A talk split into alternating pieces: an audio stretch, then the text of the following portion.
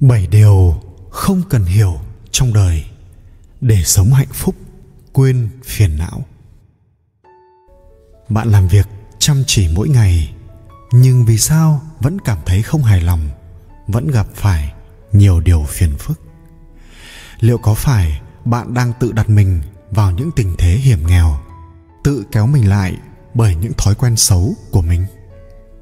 Dưới đây là một vài thói quen không tốt đang kéo bạn lùi lại.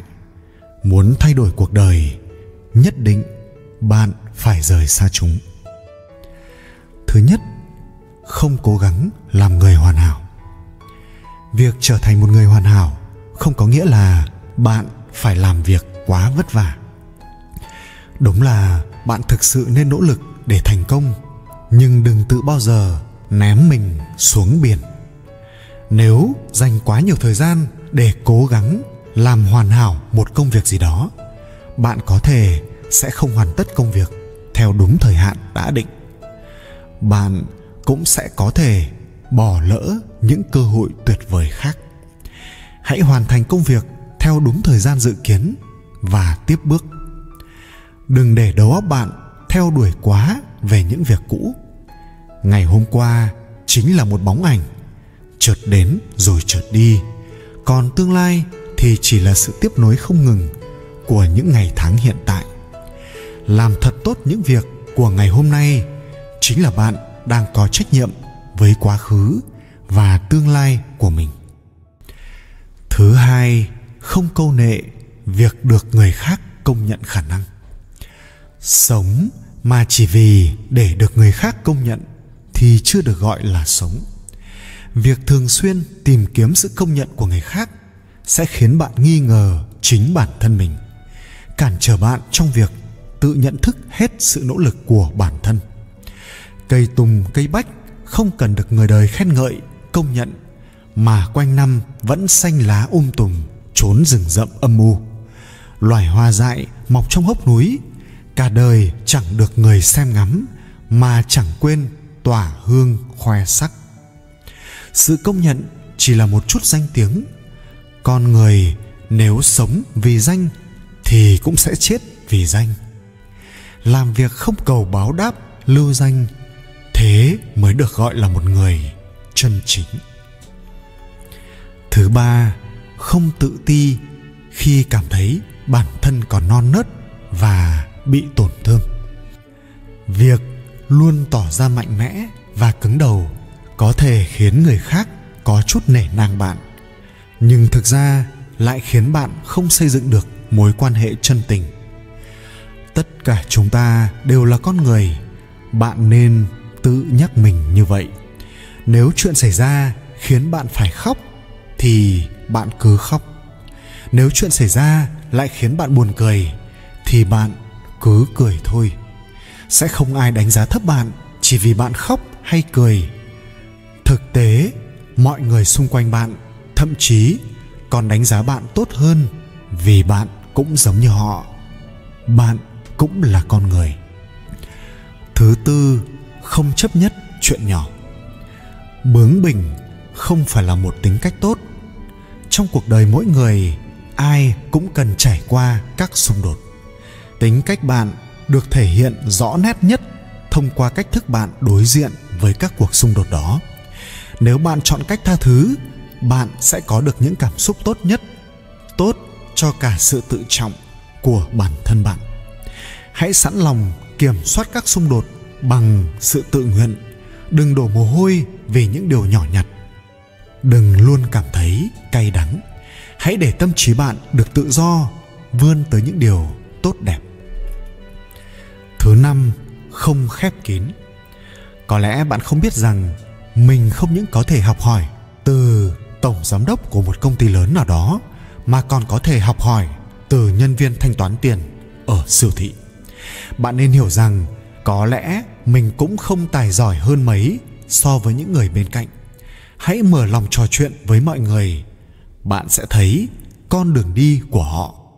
Có lẽ bạn chưa ý thức hết được rằng mình sẽ học hỏi được rất nhiều từ việc thấu hiểu những người xung quanh mình thứ sáu, không chờ đợi điều tốt đẹp nhất sẽ đến với bản thân. Có phải bạn thực sự nghĩ rằng thành công đến từ may mắn?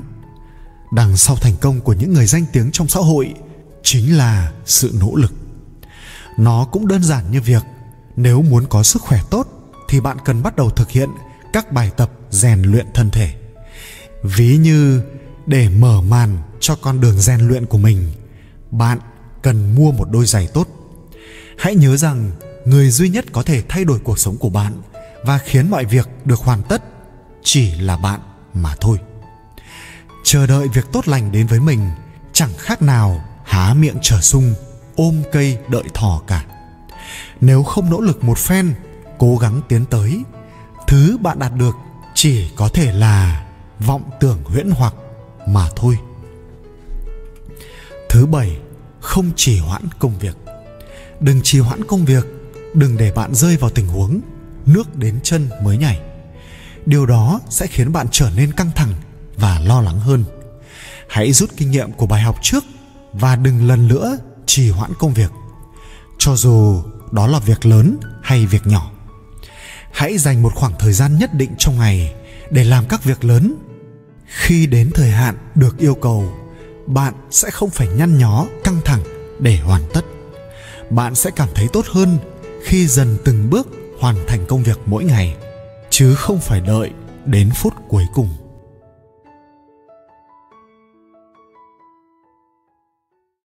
Trên đời này, không có gì là không buông xả được. Người biết đủ chính là hạnh phúc nhất.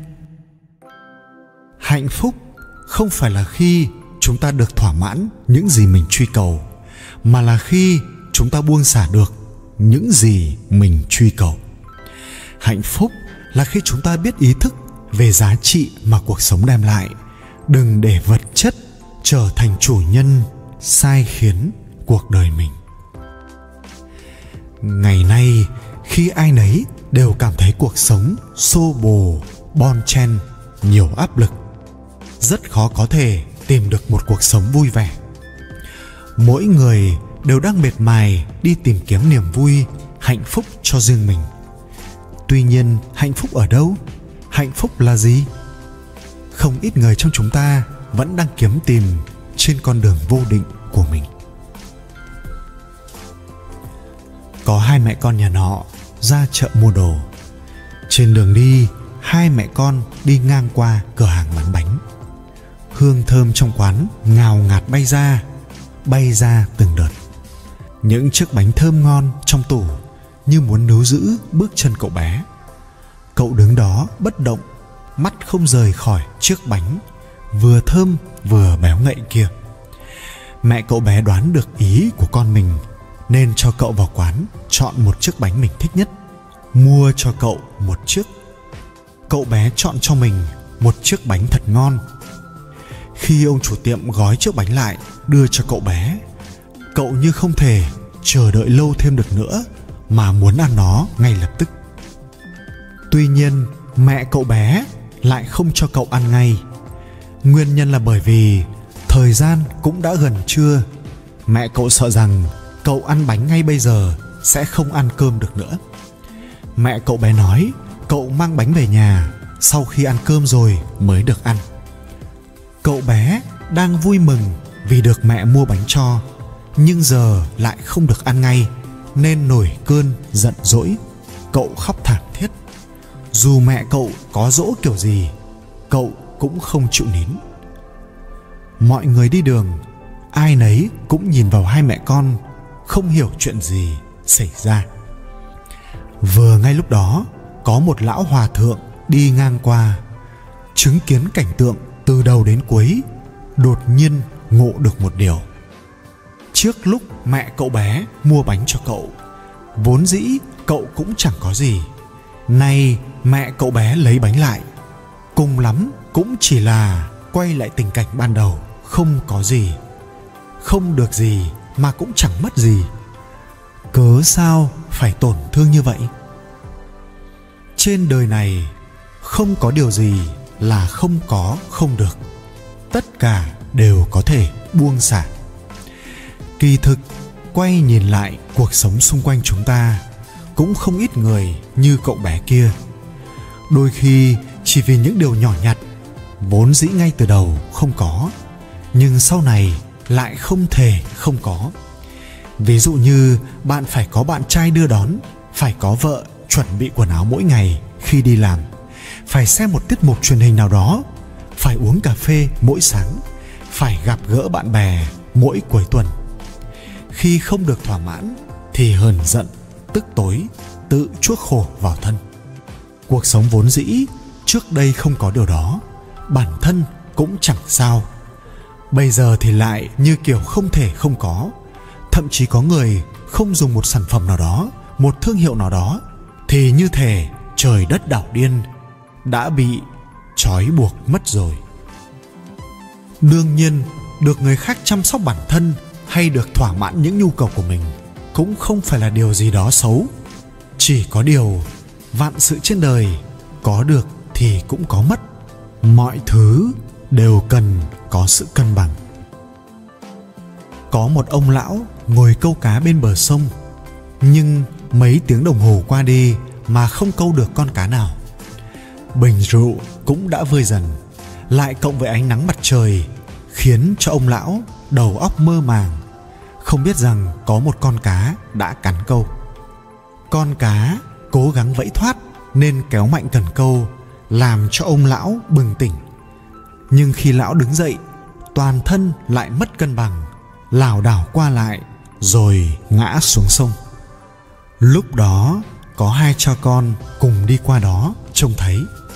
Đứa trẻ ngây thơ hỏi cha cha ơi, đây là lão ngư câu được cá hay là cá câu được lão ngư vậy? Là chúng ta câu cá hay cá câu chúng ta? Kỳ thực, đây là vấn đề đáng để chúng ta suy ngẫm. Thử nghĩ, khi chúng ta thích một món đồ nào đó nhưng lại không có được, điều đó khiến cho chúng ta không vui. Vậy chẳng phải là chính món đồ đó khiến chúng ta không vui hay sao? Vậy nên có những lúc vui vẻ, hạnh phúc không phải là khi chúng ta được thỏa mãn những gì mình truy cầu, mà là khi chúng ta buông xả được những gì mình truy cầu. Đừng cho rằng trên thế gian này có thứ gì mình phải có thứ đó. Như vậy mới là vui vẻ, hạnh phúc. Đừng cho rằng trên thế gian này có điều gì đó mình không thể buông xả được. Cũng ví như đứa trẻ kia khi chưa được mẹ mua bánh, vốn dĩ đứa trẻ, nó không có gì cả. Dù sau khi có bị lấy đi chiếc bánh kia, thì cùng lắm cũng là trở về như lúc ban đầu mà thôi. Có gì đáng để đau khổ như vậy? Nếu chúng ta đến trong cát bụi, rồi cũng về với cát bụi, vậy thì trong khoảng thời gian giữa đến và đi đó, có nên chăng hãy sống một cuộc sống an nhiên tự tại, học cách biết thỏa mãn với lòng mình, buông bỏ những truy cầu không cần thiết để lòng được nhẹ bước thanh thang. Giá trị nó là thứ không tuyệt đối. Khi ta truy cầu một thứ gì đó, thì khi đó nó có giá trị. Nhưng khi ta không truy cầu nó nữa, nó sẽ trở nên không còn ý nghĩa gì nữa. Con người khi truy cầu niềm vui, sự hạnh phúc vào những vật chất bên ngoài cũng đồng nghĩa tự đeo gông cùng cho chính mình buông bỏ dục vọng vào những thứ không thực sự cần thiết bên ngoài chính là con đường nhanh nhất đưa chúng ta đến bến bờ hạnh phúc hạnh phúc đích thực không phải là khi được thỏa mãn những gì mình muốn có, mà là buông xả được những gì mình muốn có.